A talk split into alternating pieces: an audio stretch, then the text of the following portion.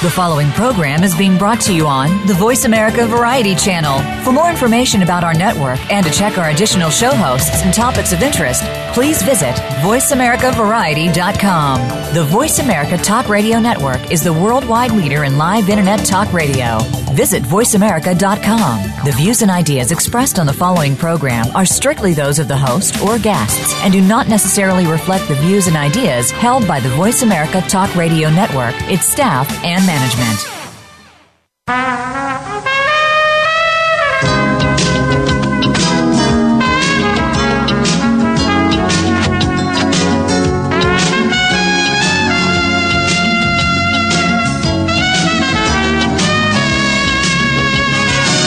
Welcome to PIs Declassified, an inside look at the world of private investigators. Your host is Francie Koehler, a noted private investigator. Francie and her guests take you behind the scenes and into the genuine, sometimes gritty business of investigation. You'll hear stories from the trenches with plenty of surprises. Here's your host, Francie Koehler. Good morning, everyone. We're already into the month of July. I hope everybody's having a great summer and getting lots of uh, downtime, hopefully, um, somewhere we don't do it here, but we don't have downtime here, but uh, downtime somewhere. But before we get started with my guest, Eric Grimes, um, up and coming is the World Investigators Conference at the La Torretta Lake Resort and Spa on beautiful Lake Conroe in Montgomery, Texas. It's going to be August 16th through the 19th. It's presented by PI Magazine and hosted by the Texas Association of Licensed Investigators. Check it out. Go to www.pimagazine.com conferences or T like Thomas, A-L-I, dot org. There will be such keynotes as F. Lee Bailey, Joe Pistone, formerly known as the undercover agent Donnie Brasco, and Vernon Geberth on identifying fabric, fabricated crime scenes. That's August 16th to the 19th. Make your reservations now because it's going to be a great conference.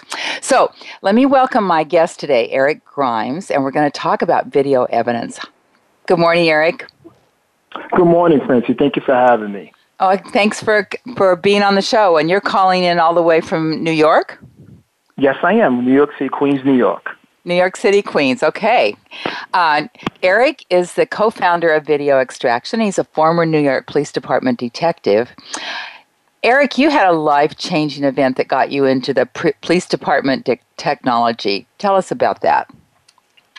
Well, back in 2008, um, I petitioned to go into a unit called narcotics. And um, with narcotics, you do an 18 month track. So mm-hmm. pretty much within half, I'll say I was, I was, I was in within nine months of my track of becoming a detective. And uh, it's July 14th, actually next week. Wow, seven years really? next week. Yeah, it's ironic, right? Uh, so the so next week will be seven years, and uh, what happened was my partner and I our assignment that day was the prisoner van. So we pull up to a, a specific location in Brooklyn. We get out the van. We we take the perpetrator. We put him inside our van. We're having a small discussion, and there was a two car accident that occurred behind me. And what happened was you heard a big bang, and my partner yells out car. And by the time I turned around, I had a car that was barreling down on me. And the only wow. thing I could do was jump as high as I can in the air. And when it hit me, it struck my leg, struck my lower left leg. And in the mm-hmm. beginning, when it happened, I thought that, hey, you know, I just broke my leg. I'll be out for the summer. I looked down, my foot was in total shreds. Total oh. shreds. And I got rushed to the hospital, and I had a, a conversation I'll never forget with the doctor there. And he said, he took a metal, he took a metal instrument, and he rubbed it down on what was, he rubbed it up and down what was left of my foot. And he asked me, he said, Eric, can you feel it? And I lied to him and told him I can. And he said, Eric, you're lying to me. You can't. He said, what is really? happened is that you lost. Yes. Yeah. He, he, he knew it. He could tell on my face at the time as well. I knew the inevitable.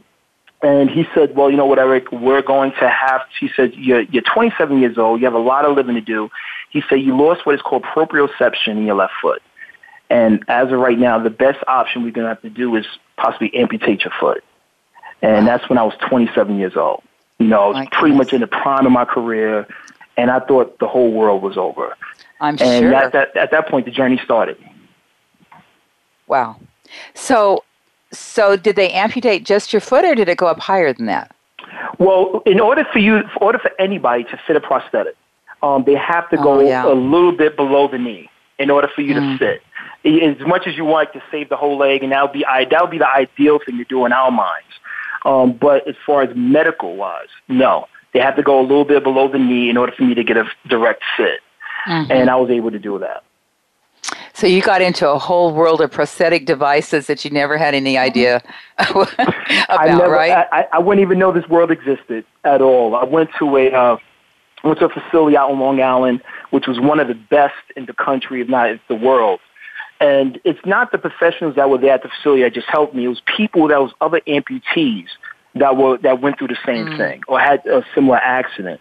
Or you know, we all have something in, in common. We all lost a limb of some sort. Right. And I was able to sit and talk to these people, and they coached me on as far as how to get through the day. And that's when I actually toyed with the idea of actually going back to work. And when I had Commissioner Kelly at the time came to the hospital room to see me, he said, "Listen, you know, we want you to come back." He said, "You know, you're a great inspiration to the department. What are you thinking about doing?" And I actually thought about a unit that I wanted to go into, and it was a unit called the Technical Assistance Response Unit, known as TARU. And that's where my video uh, extraction career began. Interesting. So, um, well, first of all, did you go through a period of depression and anger and all that that people talk about? You know what? It's funny. I, I never had a Lieutenant Dan moment, and I will clarify that for the listeners. Lieutenant Dan, as far as from um, Forrest Gump, when he Okay. actually went into that, he actually went into that rage, and I think I think automatically you will associate with that. But I think the difference between me and probably some other, probably another person was that I had a great support system. Uh, you know, also, I, and, and it's I was extremely lucky to have the job that I had at the time. Um, so I didn't really feel a major financial repercussion behind it. Um, obviously, I was definitely saddened in some sort, but I was uh, somewhat, you know, high strung and high beat. I always been that type of person, I can't and I was believe able to pull it together. Yeah, I'm, I'm Really, you're high strung.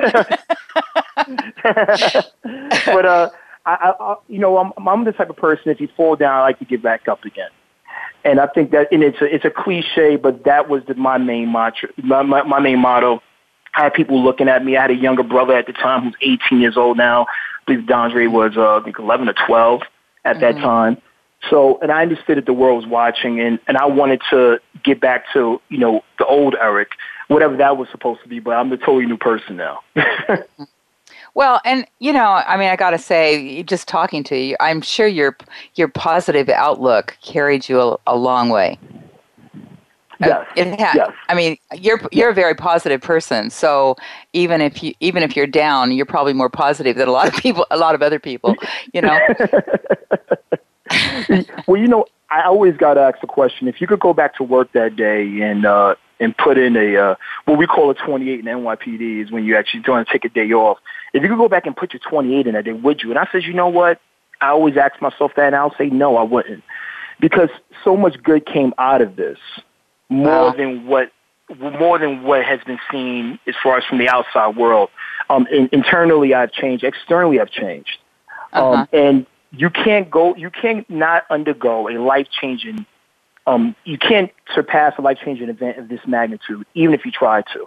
It's not a scratch, it's not a bump, it's something that's going to affect you for the rest of your life. My, my whole uh, spiel to anybody that has any type of life changing event is, is really all how you get back up. What are you going to do tomorrow? And as other people came to visit me, other amputees came to visit me and said, hey, this is the first bump, but you're going to walk again and you can walk out of here if you choose to. And I made the choice to walking out of there.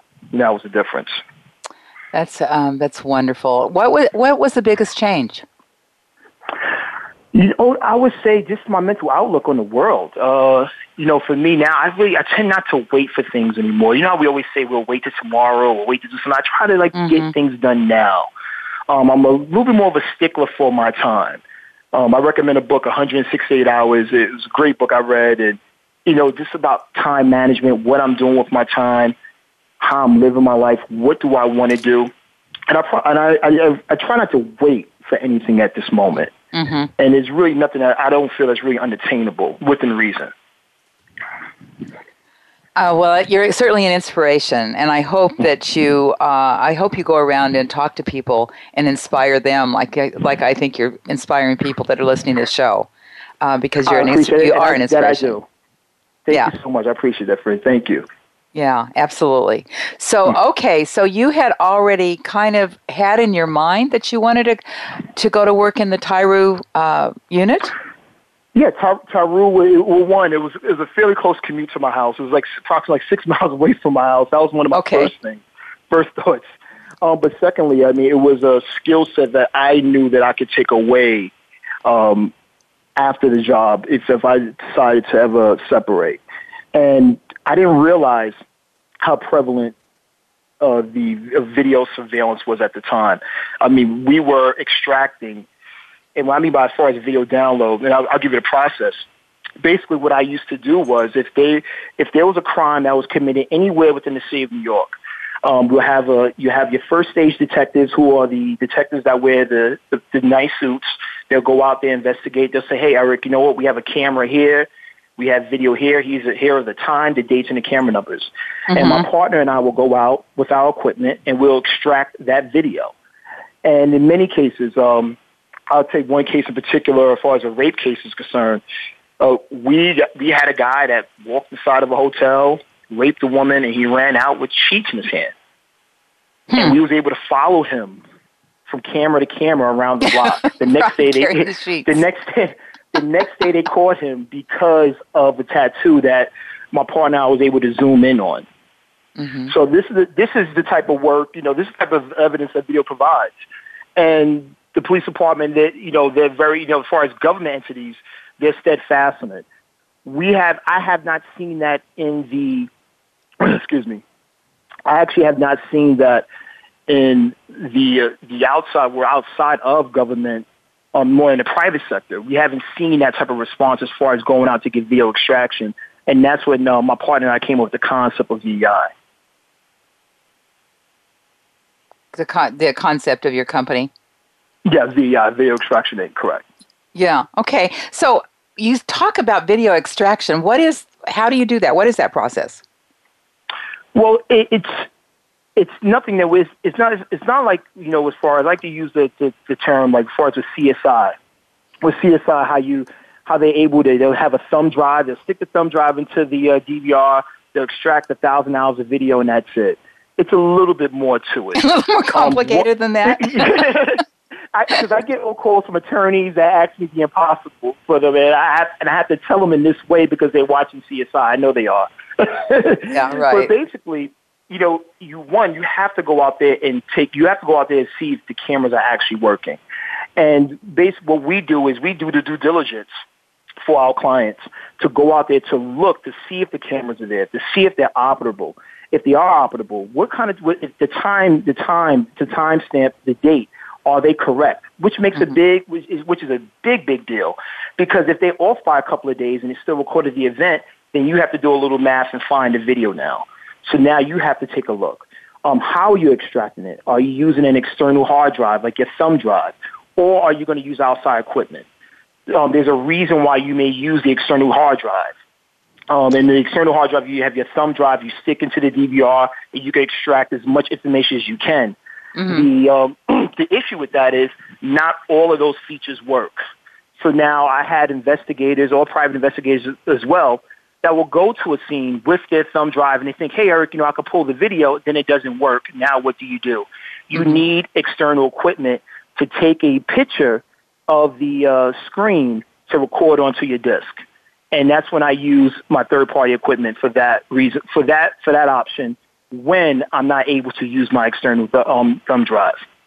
So an example that? of that, example of that would be maybe like a split screen kind of a setup that doesn't work on on regular uh, software? I'm sorry. Say that again. I'm sorry. You know, I, like a split screen um, view. So, you, like you have a uh, a split screen, maybe with four quarters or two halves, that doesn't extract the same way as it would if it was just uh, one image. Oh, so you mean as far as like a quad image, like you have yeah, like four right. different um. Okay, so if it's like uh, it's like a for something like that, um, what I usually like to do is this. If it's a scene to where someone walks inside of an establishment and they're walking around and they have like six cameras that are inside the establishment, mm-hmm. and you say, mm-hmm. hey, you know what, I want to collect, I want to get all six cameras. Um, the first, the first method I would use is the external hard drive. You want to use a thumb drive.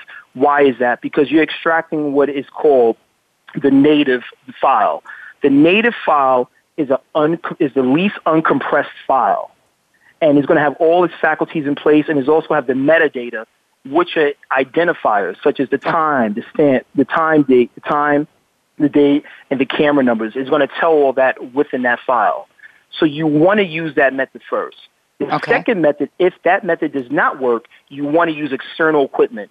And basically what you're doing is you're taking a pit, you're going to just copy the screen. You're copying the screen. So I will connect my um, equipment to it I'll, I'll connect the monitor. If they don't have one, I'll take a look at the monitor. I'll plug in the coordinates, time, date, camera number, hit the play button, and then I'll start to record, record the screen. And that's done in real time. okay, so, let me make sure I understand this. So are you, so are you playing the video and, and recording it like you would put at the, at the same time? Yes, at the same time, like you were downloading option. it maybe on a DVD, DVD or something like that. I'm putting it on a DVD. That is correct. Okay, okay, all right. So, um, is there any possibility of contaminating this this image when you're downloading it? No, it's really not. I mean, there's no, there's no way of contaminating at all. The only way you contaminate is just by not downloading it at all. I mean, so it's you okay. can't do anything to it. Uh, now, what you can now, what a person can do is now once the video is downloaded, they can make a copy of it, but the original video itself, you can't do anything to it. Mm-hmm. Okay. Okay. And then once and once we enter that in and, when, we enter this in court, usually the, the disc is the disc is automatically closed, so you can't add anything onto the disc and you can't take away. Mm-hmm. Someone has to make a physical copy of that disc in order for them to do anything to it. Okay. At all. Okay. Okay. Interesting. Um, so I would think that you run into uh, inaccurate times and dates fairly frequently. Yes. That that's really a yes. problem when it's when it's we're talking about a crime scene or a case for a civil action. Uh, mm-hmm. if if the one person is saying it happened at a certain time and the video is saying something completely different, how do you square those together? Well, it's it's, it's a well your piece and video is one piece of the investigation. So you also got to remember if there's an accident of some type, that means that one, who else arrived? The cops arrived, right? So you have police mm-hmm. officers that arrived. You also had who else arrived? An ambulance arrived. Now in New York City, they have what is called a run number. The ambulance automatically note that time when they show up, or actually when they get the call. So we get all this information up front. Now, once I go out to the scene, I have all this information, and that's when I, if the time if the time is off on a machine of some sort, then I'm able to make those I'm able to make those corrections based upon information I receive.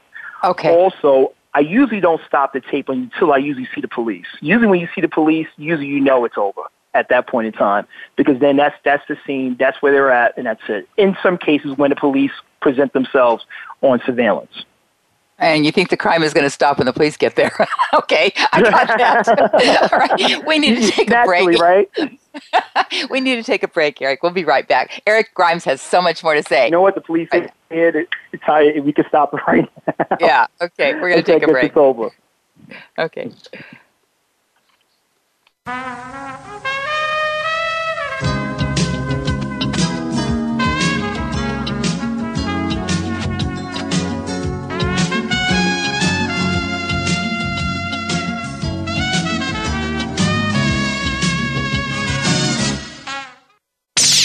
The Internet's number one talk station. Number one talk station. VoiceAmerica.com. Need to hire a private investigator? Ask for their professional association affiliations. When an investigator asks Francie Koehler about associations, she says to first join a state trade association. Francie belongs to the California Association of Licensed Investigators, or CALI. It's the largest association of its kind in the world. CALI's main focus is networking, training, and legislative advocacy. If you need a detective in California, contact CALI at cali-pi.org or call 1 800 350 CALI.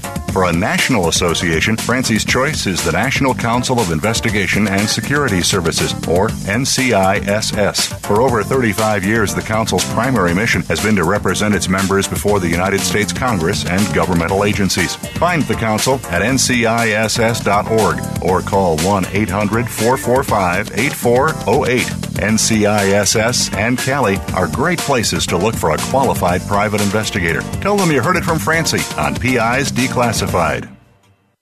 Ask the experts. Call toll free right now 1 866 472 5787 and ask our All Star team to answer your question. That's 1 866 472 5787. Thank you for calling. VoiceAmerica.com.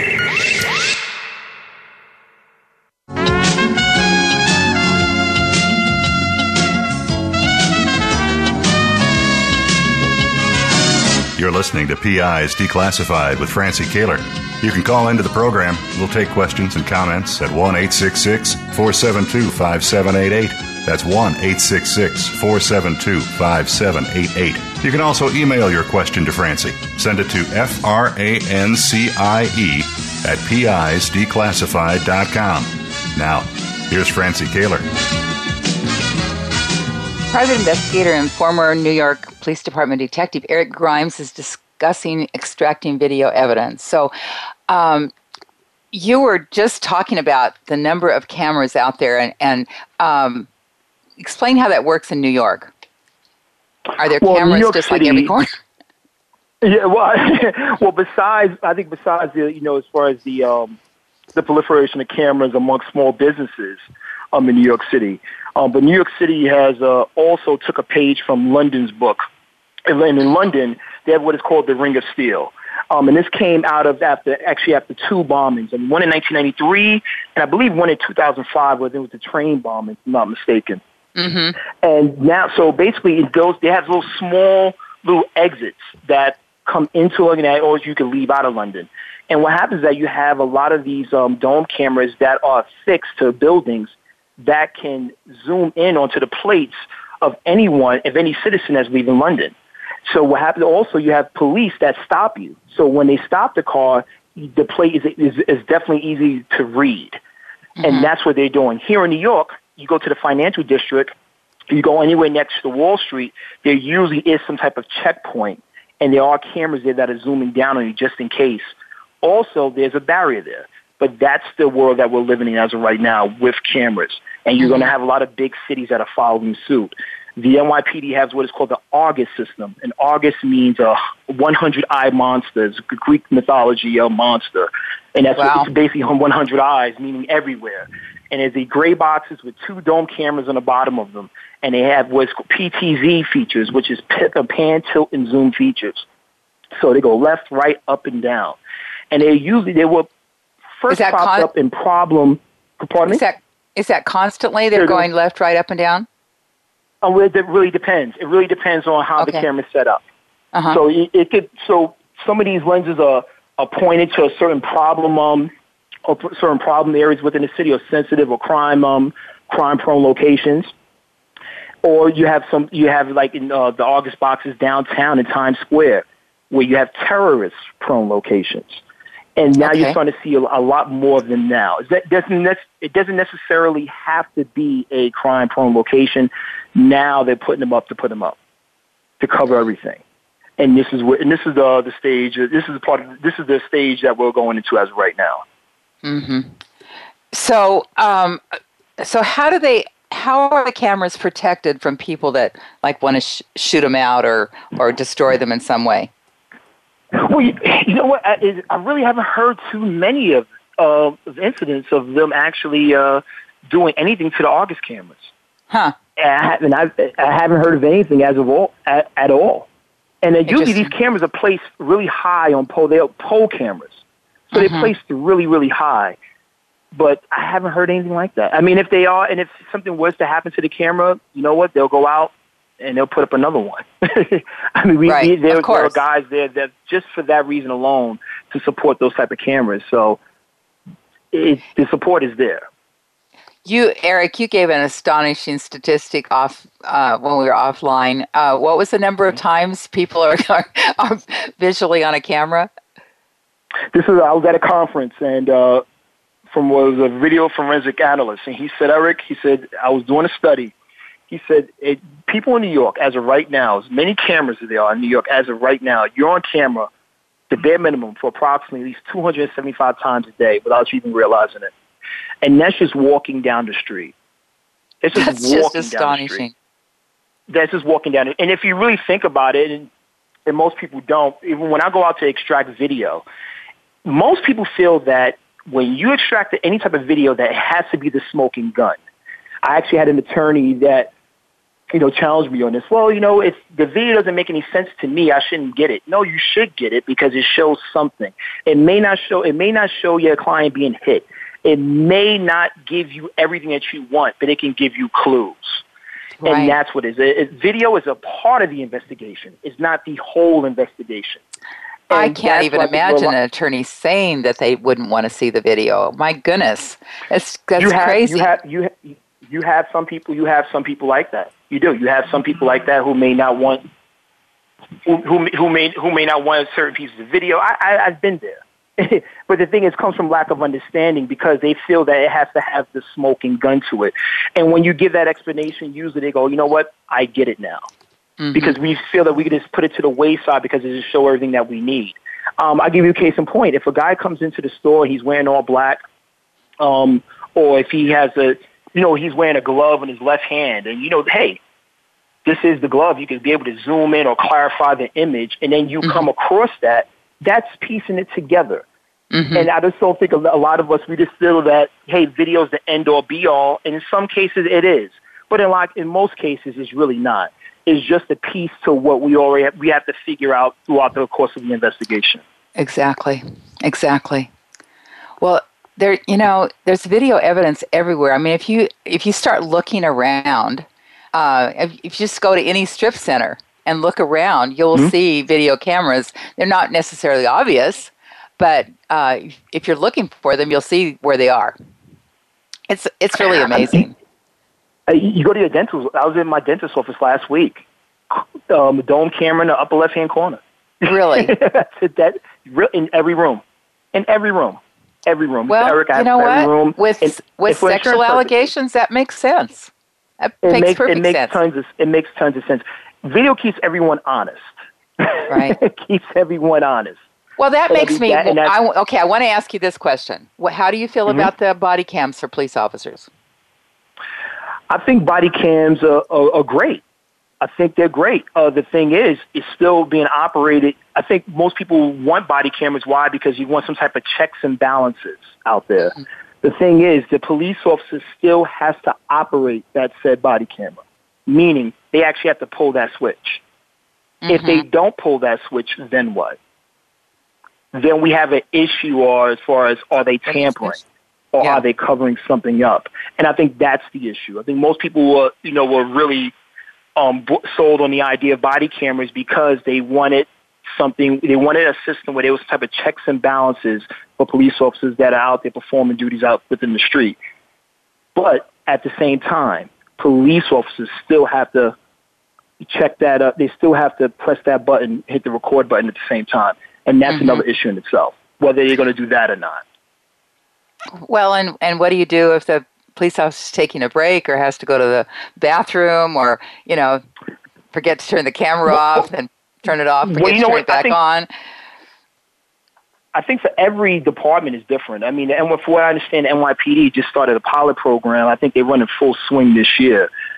But I think you actually only record when you are engaging in an incident. I don't think it's never ending recording because of the data because of the mm-hmm. data. And that's another thing too is that when you're those type of devices, it's all about the data, and that's where the the, the cost really comes in. So I don't think they're going to be running it for a period of eight to ten hours because the average shift for a police officer, NYPD police officer, is eight and a half hours. I don't think they're going to be running for a constant reel for eight hours. It'll be something where if they engage with a person in the street and it feels getting confrontational, or if you're writing a summons of some sort, mm-hmm. this will be the time to do it. I think that's when they're actually going to start recording. So, so the policy should is probably once you engage it with a citizen, regardless of what the situation is, you should uh, start your camera. Yeah, that because you just never know. I mean, I had complaints. I had complaints for a variety of, of reasons. Um, and no one who gets arrested wants to. No one wants to get arrested. That's the one. So someone's always going to make a complaint of some sort. But there's a big difference between a verbal complaint and a force complaint. You know, when you talk about force is concerned, yes, right. that's why the body camera's in play because of that reason alone. The force it's force complaints they're trying to mitigate. Well, and and we were talking about before the, before the show the two incidents that are on the news right now, one in Minnesota and one in uh, Louisiana, that uh, people are taking videos of what's going on right there. So it's going to be interesting to see what the police videos if they verify the same information. Yeah, if for what I understand, I'm not really sure if whether the um, the cameras were on or not, and that's the and that was that's what I that's why I stated that earlier. Whether or not cops are going to turn the cameras on or not It's one thing to have it on their body, but yet is there right. anything in place that will you know that will if there's any checks and balances they'll say hey you got to turn the camera on. if you don't this is what's going to happen. I haven't seen as of yet, so that I think that's the, like really the big question. So, Eric, what's the most significant case you've had in the private sector? Let's take the private sector, where the video evidence made a huge difference. You know, is one case that's actually going on right now. I really can't give too much information about it. Um, but it was, uh, it, it whew, yeah, I really can't give that away. And that was probably the one the most significant one. yeah, okay. I really would love I, to. I like, it, it's really like it's like four or five months fresh. Like it's it, it, it's oh man. But can you tell it without hmm. giving any detail, without giving up anything? Sorry yeah, about that. I don't want to push to. you. That's okay. It'd be very. It'd be. It'd be. It'd be extremely. It, it, this that one that one that one particular case actually really uh, stands out uh, to be the most. But I'll I could give you something. Um, I'll definitely give you something from. Um, I think I spoke about it earlier. The case that really stands out to me the most, mm-hmm. as far as a, a lot of the video. Actually, you know what? I have another one. Um, it was actually a child molest. It was a sexual assault case to a minor. Okay. And we don't realize, you know, especially like in the public libraries, you figure, you know, a public library is a safe haven for your children, especially if you're there with other children. And I had a uh, detective come to the office and he said, hey, listen, you know, uh, we just want to zoom in on this guy's hat. He's wearing a Yankees hat. I think it's a Yankee spring spring training edition hat. Mm-hmm. And I just want to make sure. So we was able to to clarify the image, and we was able to to look at this hat and come to find out it's a spring training hat. Now what this now what this guy did, he took a young little girl as she was walking by and grabbed the top of her head and he threw himself onto her and did it very lightly, like rubbed himself on this young lady, young girl, young, less than like four or five. She didn't even know what happened to her, and we caught this all on camera. They was able to get him the next day because mm-hmm. of the Yankee spring training hat, and the detective was able to pick it out because he said, "I take my son to spring training every year." And here we are. This is a public library. This is 2.30, 2.30, 2.45 in the afternoon when this happened. And it only took three seconds. Hmm. And she That's, didn't, and this young, and this young girl would never, didn't even know what happened to her. Yeah. It's within yeah. three seconds. That's scary. That is scary. Yeah. Wow. So, how about when you were with the police department? Is there any big case that was uh, broke through because the video evidence that, that you worked on? Oh, you know what? It was a it was a number of um, cases. I, one big case, um, it was a young young young Jewish um young Jewish young man um that was uh, kidnapped a couple of years ago while he was walking home from school, and he was kidnapped within his neighborhood.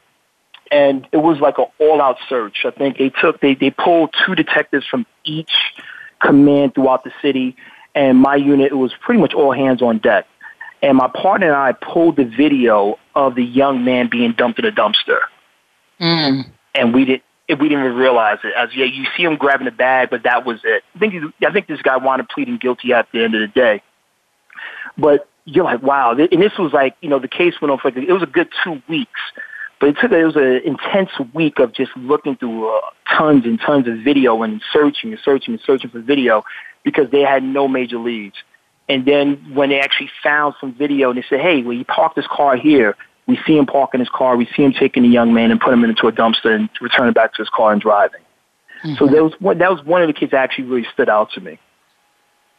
Well, and, and speaking from experience, I know that watching uh, hours of video footage is really boring. So, because sometimes there's nothing going on, it's just a blank street or or whatever. Um, so it, it takes a lot of tenacity to, to go through those videos and, and capture the right image that you're looking for. Well, th- there's two. Well, there's a couple of different technicians that are part of the process. So, um, for what I do, I'm known as the extraction expert. I go out and I extract the evidence. Okay. Um, but then I have people who are on my personal team who are, who, is, who are forensic video analysts, and those are the people that break down the frames. Mm. They do the clarifications. You know, they can change the opacity, the lighting, the shading of a picture to bring out certain details. I got to know what what's, oh, what's opacity. What is that? oh, that's that's that's pretty much like the the, the lighting. Okay. The, the, the, the, shading and lighting, yeah, with, within any um film, yeah, with any video. Okay. So I right. that's so these guys are able to manipulate that, and that's what they do, and it's not changing anything on the uh, the screen, anything on the video per se. You're just changing the lighting so you can bring out certain qualities, so you can see all this. I guess so that's what we call uh, what we would call enhancing the video. Well, it, people. Well, you have to. You, some people like to use the term enhancement um, within that within the uh, the forensic video analyst world. They use clarification. Okay. And that's that's the correct term. Yeah, that's the correct term. You'll hear some other people use. Um, you'll hear some people use that as well, but no, it's usually uh, it's it's clarification. Clarification. It's okay. Not enhancing because you're not enhancing anything. You're just clarifying it. Okay. That's all you're doing. Okay. That's yeah, that's really important. All right.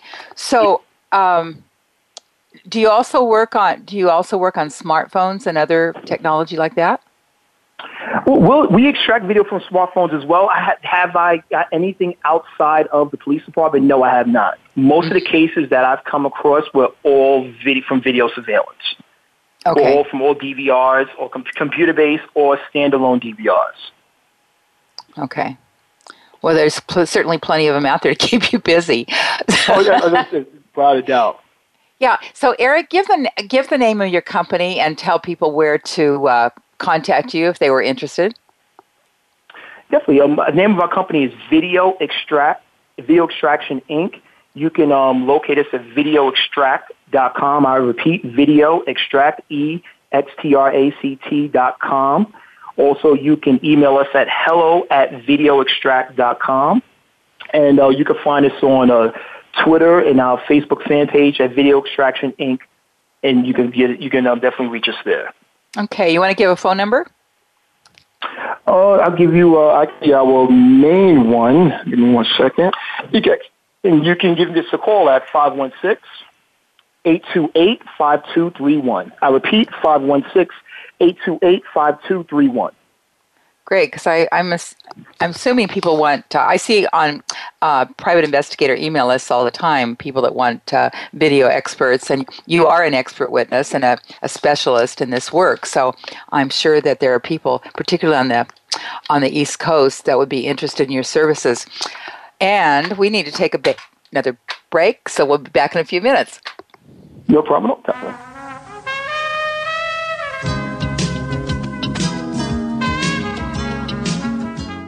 News, opinion, Your voice counts. Call toll free 1 866 472 5787. 1 866 472 5787. VoiceAmerica.com. Need to hire a private investigator? Ask for their professional association affiliations. When an investigator asks Francie Koehler about associations, she says to first join a state trade association. Francie belongs to the California Association of Licensed Investigators, or CALI. It's the largest association of its kind in the world. CALI's main focus is networking, training, and legislative advocacy. If you need a detective in California, contact CALI at cali-pi.org or call 1 800 350-CALI. For a national association, Francie's choice is the National Council of Investigation and Security Services, or NCISS. For over 35 years, the Council's primary mission has been to represent its members before the United States Congress and governmental agencies. Find the Council at nciss.org or call 1 800 445 8408. NCISS and Cali are great places to look for a qualified private investigator. Tell them you heard it from Francie on PI's Declassified. Streaming live, the leader in Internet Talk Radio, VoiceAmerica.com.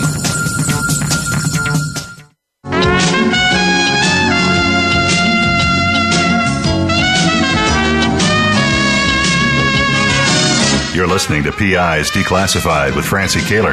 You can call into the program. We'll take questions and comments at 1 866 472 5788. That's 1 866 472 5788. You can also email your question to Francie. Send it to F R A N C I E at PIsDeclassified.com. Now, here's Francie Koehler.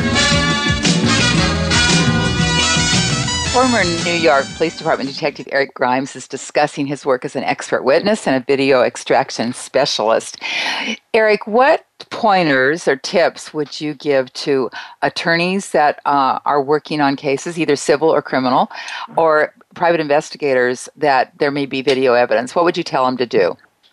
When you first get the case on your desk, the first thing you want to do is go out to make sure that there is some type of video, or you want to rule out that there is no video. That's the first thing.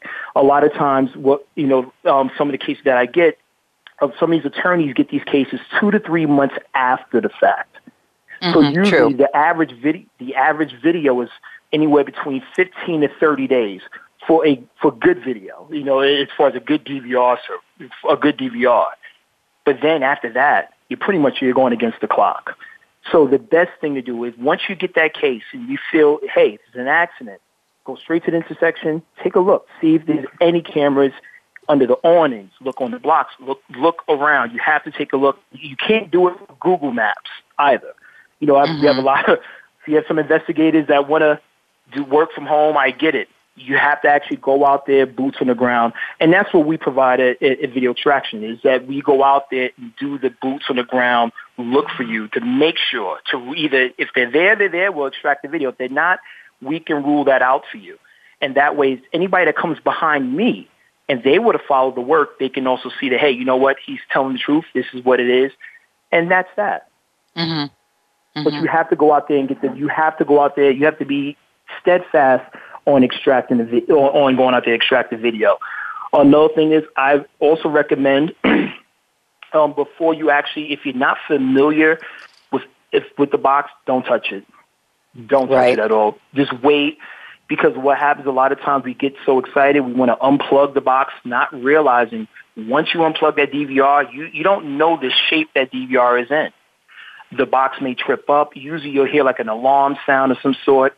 The mm-hmm. DVR can um, rewrite rewrite itself. The hard drive. Um, right. Another another pitfall I always see is changing the time on the DVR. That's a big no no. When I worked the case, I think it was just pretty much it was perfect. I mean, everything was the stars were in line. Mm-hmm. All we had to do was go there, extract the video, and walk out the door. We walked in. The lady, she was so so nice. She said, "Officers, you know what? I did you a favor. So what is that? She said, I corrected the time. Mm, oh no! and we just looked, and my partner and I just looked at each other. We we we, we had a, a light chuckle. We said, "Thank you, ma'am." We made the phone call to the detective, and he says, "You got to be kidding me." I'm sure. and that's the biggest mistake, and a lot of that comes from being a good Samaritan and mm. and our own ignorance. When you reset the time on the DVR, what happens is that you reset the hard drive and the video is lost forever. Mm-hmm. I don't care what you do. I don't care what kind of forensic guy you have. He's not going to be able to recover that, that file. They're not going to be able to do it. It's not going to happen. It's lost forever. Big no no. Do not correct the time. We'll figure it out afterwards. If you once you extract the video and you want to correct the time, do so. But extract. Do not, but yeah, you, do not correct it. Do not have the correct time in the unplug. okay. So how how often do you find that the camera actually isn't working? Uh, I see you know what? pretty It, it, you know what? The, the, the cameras, some of these cameras are, are, are totally inoperable. Uh, and the reason why is because a lot of people, once they install their systems, especially small businesses, they don't even pay attention to them anymore. I'm usually like the first person that touched it in five years. Hmm. and you can tell just by the dust, just by the dust of the box, or by the way the cameras are positioned. No one cleans the lenses, and then what happens? These are machines, and if they're not properly maintained, they will break down. And then no one will know until something extremely bad happens. Now we now we know that the video does not work, and that's unfortunate. And uh, typically, what do you find? Because you, you were saying 30 days, but I'm I'm even finding maybe 24 to 48 hours, unless somebody uh, preserves it, that it gets rewritten. which is which I think which I think is a mistake on the part of the installer. Whoever installed the video, you should always have a standard of at least if it's your personal home, anywhere north of seven to ten days is fine.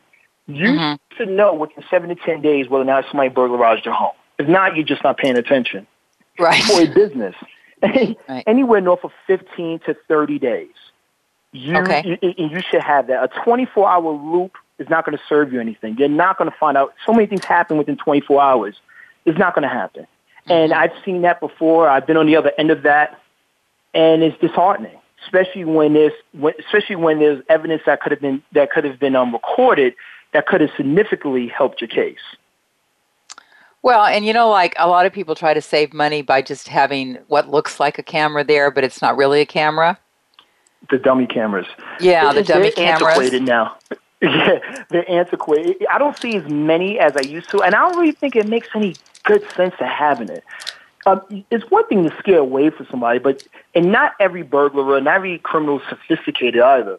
But there are some sophisticated people out there, hmm and you having a dummy camera, it, it really it doesn't make any sense. If you are all gonna have a dummy camera, at least have one real camera around.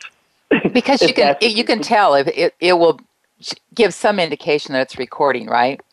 If it's a real camera. Well, it well if you if you look at it, well, just you looking at the camera alone, you pretty you really you can't tell. Now we'll take like a dome camera for instance, and you'll see like a little red ring around the uh, the lens, and usually that red ring is uh, the IR, is infrared, and infrared allows you to be able to see at night. But when you see that light on, usually it just tells you that the camera has power. Doesn't necessarily mean it's recording. Only way you're going to know if it's recording is if you actually engage with that DVR box or the I see. Okay. system that it's attached to. That's the only true way you're really going to know. Only thing that you know when you see a camera, you see a little red ring, you know that one, it can record at night. Two, that the, that the camera is powered on. That's it. Okay. You don't know okay. whether it's recording or not. Okay. And so when you talk about these dome cameras, those are the ones that really can. Um, it's all kind of. Is it like a uh, wide-angle lens? And What you have, you have some that are, but then you have like a full dome. And the reason why I uh, I'm a big advocate for the dome cameras is because a regular pointer camera, for instance, like you know, the, you ever see those cameras that look straight? You just it is pointed right to Right, where they're going to capture. Now, think about it this way: if you walk into an establishment, you're trying to break into an establishment, you're trying to, you know, go unseen. What will you do? You'll go under and around those type of cameras. A dome camera, on the other hand, you don't know where the lens is pointing Mhm. because it, it, because the uh, the dome it, you know, it has a tint, so you can't see within it, so you don't know what where the lens is pointing to. That's why you want the dome cameras. okay. Also, not to mention now they're 1080p resolution. You could pretty much you could with a decent system, you know, you you could see some pretty interesting stuff on there if it's Well, and- properly.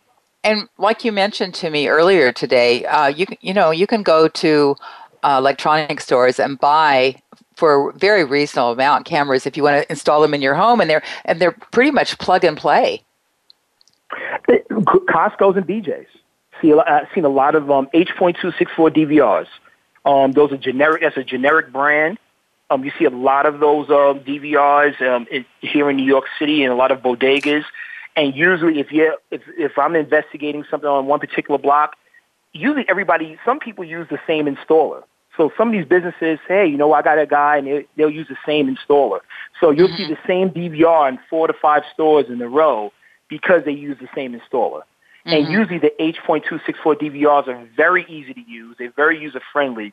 Um, and you can take your external hard drive, your thumb drive, you can plug it in, you can extract your data, plug it into your computer, and there you got your video, and you can place it onto a disk or send it off or whatever you like to do. So they're very user friendly as well. And the ones at Costco are inexpensive. You're not paying a lot of money. I don't suggest you jump out the window or use the the cameras that the Pentagon is using. that's like no, okay, yeah. You want to have something though.